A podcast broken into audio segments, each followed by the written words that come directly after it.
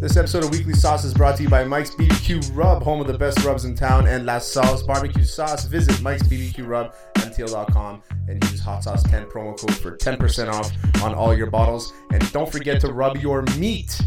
Marco and Alex, this is Weekly Sauce episode eleven and a half, twelve and a half, whatever you want to call it. Last week we recorded with Marco. He's graciously come back on. We have Marco D'Amico of Scrimmage and Stats dot com, uh, one of the best followers on Twitter if you're a Habs fan.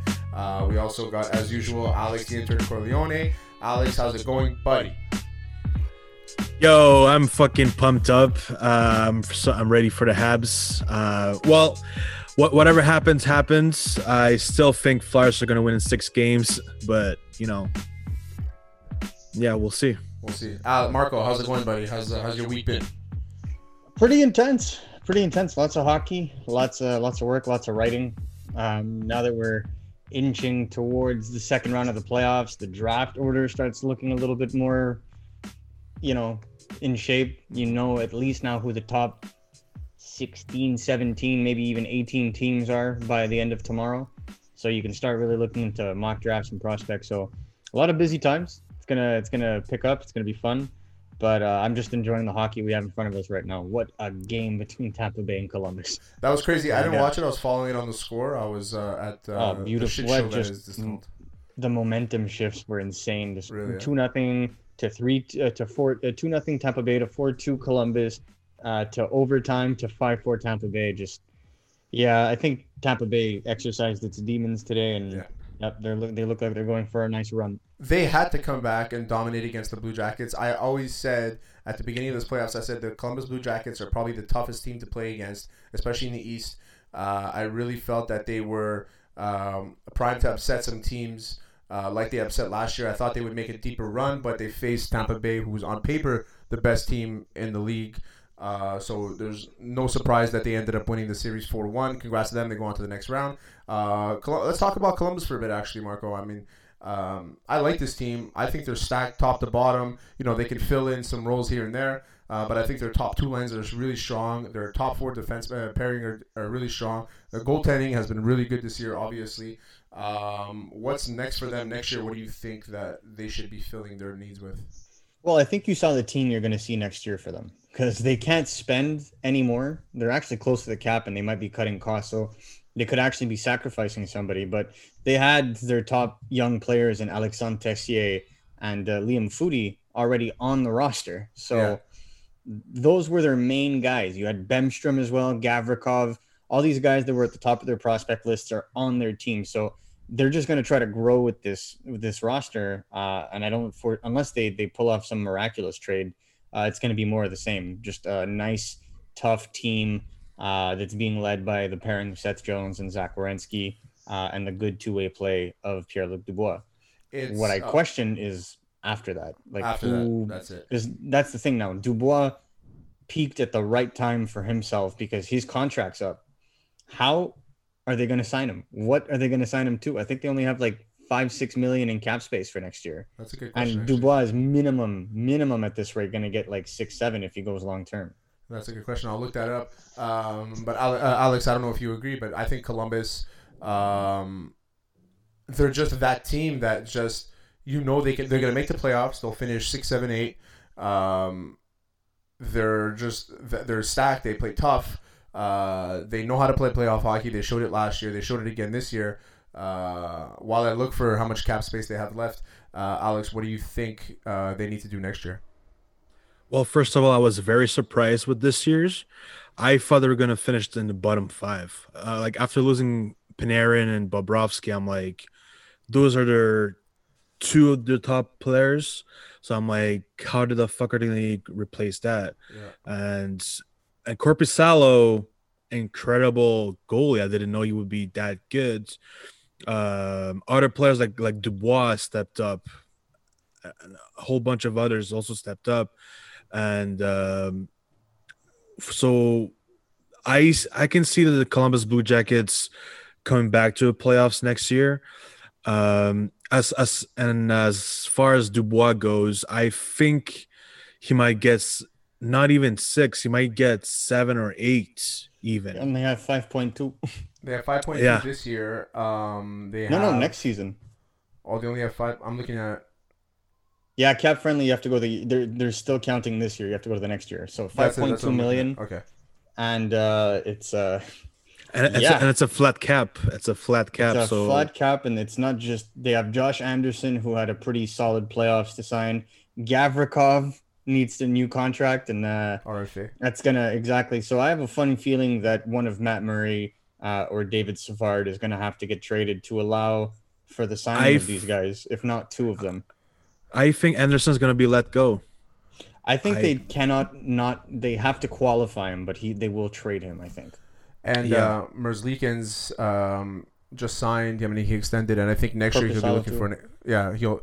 Merzlikins will probably be looking for an extension next year. Korpisalo, the same thing. Korpisalo, most likely he'll be sent away. Merzlikins looks like he's the future of that team. Mm-hmm. Um, so... We'll see what happens with them, but I do like the fact that they're a kind of a smaller market, um, good team, uh, well coached. I think uh, I've talked about Tortsy for a long time. Tortsy for me is probably one the one coach if I had the choice to play with in the N H L would be Tortsy. Uh, I'd run I'd run my face through a brick wall for that fucking guy. You know what I mean? Like that's just how I it feel is. You. Yeah. Uh, so let's get to the Habs, the real team, the only team that matters in the N H L. Uh, what says the guy with the Expos. Expos poster. Yeah. Uh, Marco has the Habs poster, and Alex, uh, your Habs poster is on the way. Uh, I just I just revealed the surprise I was sending you for helping us out with hot sauce. Um, there you go. Oh, you fucker. I got you, you right now. I got, I got you a massive, massive banner you'll probably get in a couple days. Um, real nice. I don't want to surprise what it is, but it's pretty nice. Um, All right, thanks. No problem, buddy. Uh, it's good. It's good work. Well, well, well, well rewarded. So, um, to me... I mean, just like any Montreal media member, any Habs fan, um, I think that we were very excited with the five nothing win uh, to tie the series up against the Flyers. Uh, not so excited with the two one loss, uh, two nothing loss to the, the Flyers uh, the game after. Um, but the lack of scoring on this team was what scared us the most getting into the playoffs. And I think we're seeing that now that Carey Price, no matter how good he can be, uh, the only way you can win games is by scoring. And in the N H L, you got to fucking score. And the Flyers are a tough team, so you're going to have to play down low. What I notice is that uh, as as as many times as Suzuki, uh, Kotkaniemi, Gallagher tried to get into the slot in front of the net was impossible. Uh, all the shots were coming from the outside. Um, Weber and, and Sherratt and Petrie can only do so much. Uh, no power plays, very little power plays. Uh, so they really didn't get to play their style of offense. Uh, and I think that's what's been hindering them. Um, Marco, what what what can they do? Because right now, I just don't know what else they can do. I feel like they showed their cards in that five nothing win, and now they're done. Montreal is a team that plays on free-flowing, transition, and five-on-five scoring. You interrupt that, you interrupt their flow, they can't impose their tempo, and th- that's it. It's over. And that's because the Montreal Canadiens are one of the most hardworking teams in the N H L, but one of the least talented. And it's unfortunate to say, but this was the eighth worst team in the league this year. They surprised Pittsburgh. That's the premise of a surprise. It was a surprise. But when you have a team that wants to win, that's dialed in like the Flyers are, they're going to play well. And you have a very, exp- you have three head coaches on the bench that are out coaching. I think Kirk Muller has less experience than any of these three. Yeah, exactly. So you look at all of them right now. They're, they're all firing on all cylinders. Flyers are essentially playing the trap since that five, nothing win. Uh, because to be completely honest with you, the Flyers top six is absolutely horrendous so far in these playoffs. They have five goals in four games. It's scoring. A record. It's an N H L record to lead the series having scored so few. And isn't that so Carey Price that he could have a point nine six five save percentage and still be down three one? So again, it goes back to the same old broken story that the Canadians lack skill. The defense has been good. The mm-hmm. goalie has been good, mm-hmm. but the forwards aren't there. And, and, and again...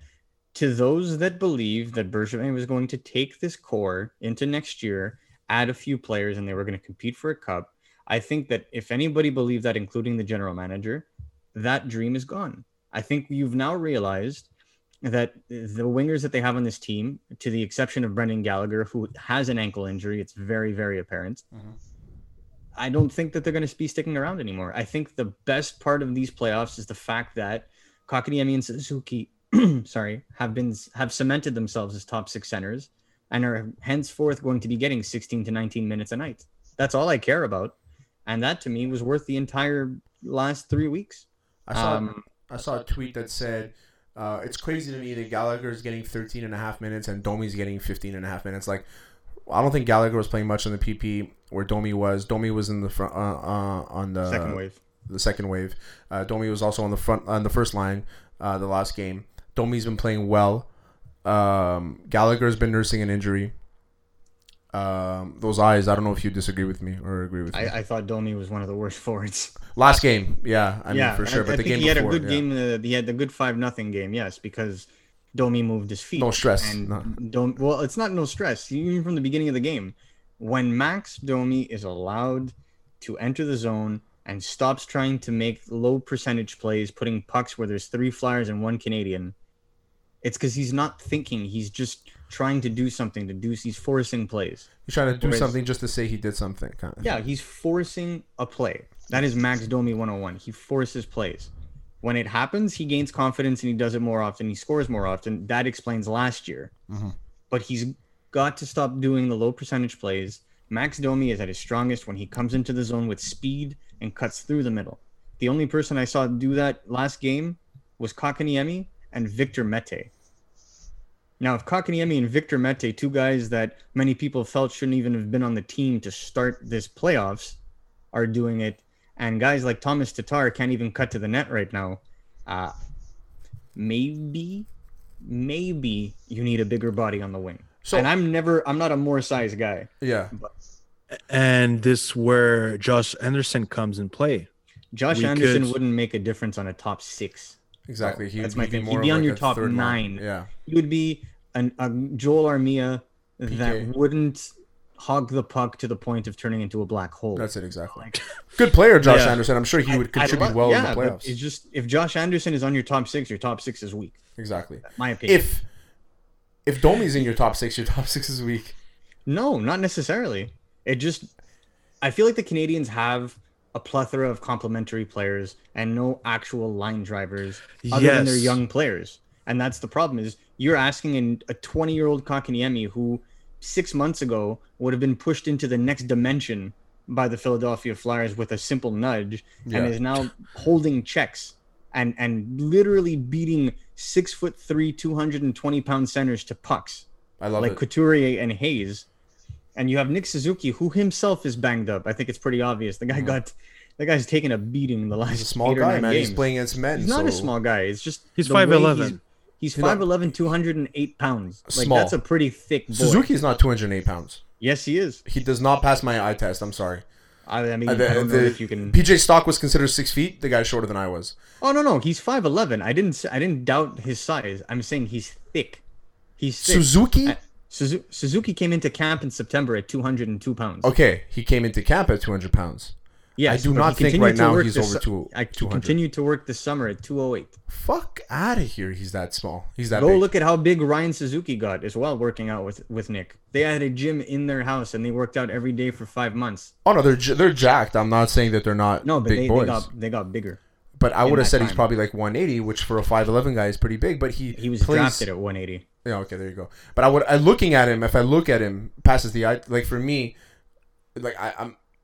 My entire life, I look at a guy I can probably name like how big he, how heavy he is. You know what I mean? I've just been good at that. Possible. When I look at him on the ice, he doesn't play as big as he should be. I Here, guess. Here's Maybe a fun what one. What would you give K K in terms of uh, weight right now? So K K, the thing is, is that he's thin, but he's filling up. He's also like yeah. six, six, one, six, two, six, two. So I'd say he's, he's probably one ninety five. He's two oh six. So yeah, that's what I was gonna say. I was gonna say two ten. So yeah, he's two oh six listed, but when you're yeah. playing every day, you know, you're well, that's as, it. You're During a full as, season, you lose weight, absolutely. No, lot, yeah. But but this isn't a full season. This is three weeks in. I guess that's so, the thing. So anyway, so either way, he's playing. They're they're both playing tough. I think K K uh, throwing the body is something I like. He's the guy. Oh, yeah, I, lo- I love the way he hits. Man. He hits with momentum. You know what I mean? He doesn't hit like just a shove. Like I saw Douin hit a guy for no fucking reason, and I'm like watching. Like, okay, I appreciate the effort. You know what I mean? Yeah, but that's not your that game. Was, so that was one hit. Yeah. The rest of Drouin's hits are like the hits we used to do in like N H L ninety-six. You all... just like nudge the guy and that's come it. back. Yeah, just like, push him across. I just look when it comes and, and, and again, I, I want to bring a more like scientific approach to the way I'm going to analyze this. I know I like to to harp on Drouin, but unfortunately, Drouin again, similarly to Domi, similarly to Tatar, they have to play with guys that are going to make space for them. Too many of the same players in this, pro- yes. in this situation. And it's unfortunate. And you also have a Cole Caufield coming up that's exactly the same thing. He needs guys to make space for him. I'll bet he has the talent and the hockey I Q to open himself up lanes for shots. So he doesn't need to worry about it because he's he knows where to place himself and he's not afraid to go to the high danger areas like Gallagher. But you need more wingers of that ilk. So if you're going to look at your roster right now, you have a very cost-controlled contract in Jonathan Drouin at five point five million dollars. Mm-hmm. Tomáš Tatar is an unrestricted free agent, not this summer that or this offseason, the next, next offseason, but he's yeah. only making four point eight million dollars right now, and the Canadians can retain. And then you have Max Domi, who's probably not going to sign for a fortune on his restricted free agent contract that other teams would want as a top six center. So there are a, just a lot of opportunities for the Canadians to build on what their young kids have done and further insulate them with size and skill. Yeah, they need both. So what do you propose as trade as far as trade goes? I honestly, everyone asks me that, and I'll I always state I can give you a better answer after the playoffs because hockey is a very conservative sport, but after the playoffs, G Ms have such knee-jerk reactions to trade players, uh, and right now you're going to see it, especially with a flat cap. A lot of teams are going to try to shed salary, and not just small teams. I'm talking the Penguins are going to do it. I'm thinking Philly is going to try to do it. Um, you name it. I think the only teams that are going to be impervious to something like this are going to be the untouchable teams, the Rangers, the Canadians, the, the, the Maple Leafs, the Bruins. These are guys that are going to spend to the cap regardless, because if they could, they'd spend double the cap. And um, also speaking about uh, the trades, uh, I've seen your uh, your tweet, which I really loved. Uh, remember the tweet about Max Domi for uh, Sammy Poulin and the fifteenth overall? Oh, yeah. I like Poulin. I like the fact that we're probably going to get the fifteenth as well if we give our highest second round pick. So how effective do you think Sammy Poulin is going to be? Well, I mean, the Canadians haven't acquired him yet, so I'm not going to talk about his effectiveness. But well, I'll I talk know, to but... you about him as a prospect and as a yeah prospect, projection. Yeah, as projection. As a yeah. prospect, um, he he's a do-it-all kind of physical winger. Uh, he's not. He doesn't project to have top-line potential, but he does project to have good second-line potential. But he's a guy that's able to use his body, make some space, very intelligent with the puck, comes out of his puck battles generally with the puck as well. Uh, he was the best player for his team in junior, uh, the Phoenix, um, Sherbrooke. sorry, the uh, Sherbrooke, Sherbrooke. And they were the best team in the Q this year. He led them. I remember there was one night he had like a nine-point game. I was losing my mind. Nine points? Yeah, this kid is just He's very smart. Good. He gets the game. The only issue that people have with him is his skating. So the thing about Sam Poulin, uh, son of uh, first round pick by the Hartford Whalers, uh, Pat Poulin, um, he grew up. he grew up with playing with Lafreniere their entire life. They played together. Yep. Yeah, and uh, they used to come to my hockey tournament every year as kids, up until even uh, even his uh, fellow draftee uh, Nathan Legare. And Xavier Parent aussi. Exactly. So these these three guys, Xavier Parent, Lafreniere, and Poulin, were inseparable. And Lafreniere always, like, you can tell, you isolate Sam Poulin, you look at him, and you're like, this guy's fucking good. Then you talk, and then you take him, put him with Lafreniere, and you realize how good Lafreniere is. But Sam Poulin doesn't, it's not necessarily take anything away from him. This guy is a good prospect, smart player, knows how to, he he's, He actually has a very high I Q, like you said. Skating might not be his strong suit, but he is a physical guy. He is, he does know how to get to the puck on net. Mm-hmm. He's he's a very good player, and he could be a very effective player for a long time. And he's a very good prospect for that specific reason, that he's more of a, a, a long-term investment than anything else. So he's not so, necessarily going to come and produce like any of those top guys are, but he would be a good trade for Domi. So would he be a comparable to Anthony Mantha? No. Uh, Anthony, Anthony Mantha is much bigger. I mean, two inches. But um, I feel like Anthony Mantha, yeah, I feel like Anthony Mantha was more of a pure goal scorer at the same age as well, though, right? The thing like, about Mantha is yeah. that yeah, he same was a thing. West goal Island scorer kid. In his draft. Yeah, exactly. West Island kid. He just head down, boom, puck's gonna get in the net, bang, bang, bang, all the time. Well, and it's he has the tools, yeah, right? Exactly. Like I feel like Mantha's one timer is one of the deadliest shots that the the Q has seen in a long time. He's one of the most prolific goal scorers uh, in his draft year. So I, I really can't touch him. Like I know there were guys that were comparing Raphael Lavoie last year to a guy like Anthony Mantha, and I couldn't stop crying of laughter. So it was just, it's two different kinds of players. Yes, they have the same build, but I feel like Poulin is a more of a playmaking big man than he is a goal scorer like Mantha. So well, this is this is what scouts and people like to do in Quebec, and I've experienced it firsthand, um, working in minor hockey and things, is that they like to take an English player from Montreal, okay, that's had success, and they're like, okay, let's find the next best French player that's to compare him to and say, oh, Raphael Lavoie is going to be exactly like Mantha, but he's far from the, the level of Mantha. Is Mantha yeah. is is a very good player, very underrated. He's just lost on a really bad team. That's pretty much well, what he had a is. career year this year. He like, did, he but you don't really great. notice what he's doing because he's he's on such a fucking bad team. It's like yeah. he's hitting fifty home runs for the last place team in the M L B. You're not going to. Oh, absolutely, yeah. absolutely. And honestly, if I'm the Detroit Red Wings, with him having his last year of restricted free agency this year. Uh, I'd be looking to see what I can get for Anthony Mantha because I feel like by the time Detroit Red Wings are going to be ready to compete, I don't know that Mantha, I think Mantha is going to be uh, early thirties at this point. So it's, um, I think that Poulin would be a good target.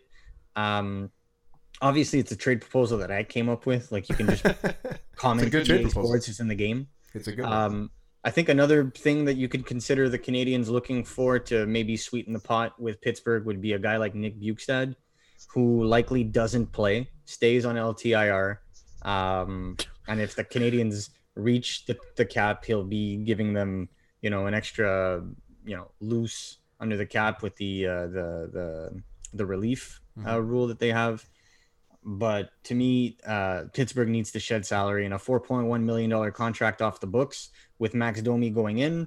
Uh, they may be a little bit more generous, you know? So this is the kind of creativity the Canadians would be looking for because they do have eighteen million dollars in cap space going into this summer.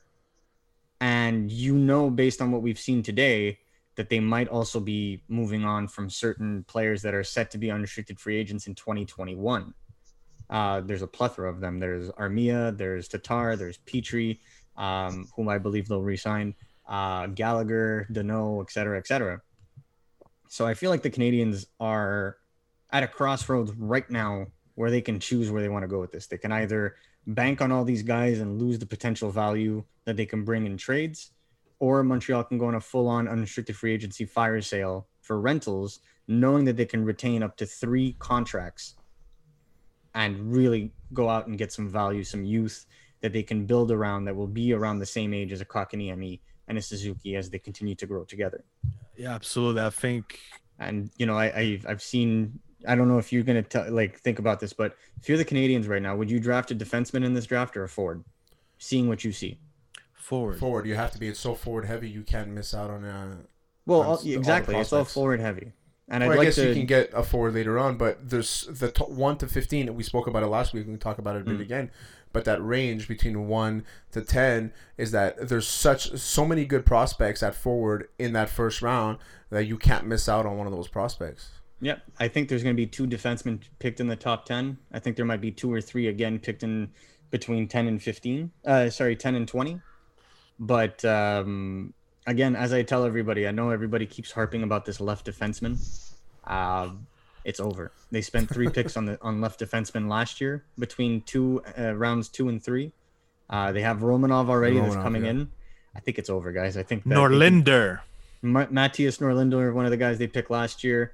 Um, uh, nobody, Harris, nobody talks about exactly. Nobody talks about how if Jaden Struble, who was born September sixth, everybody September sixth, if he would have been born a week later, September thirteenth.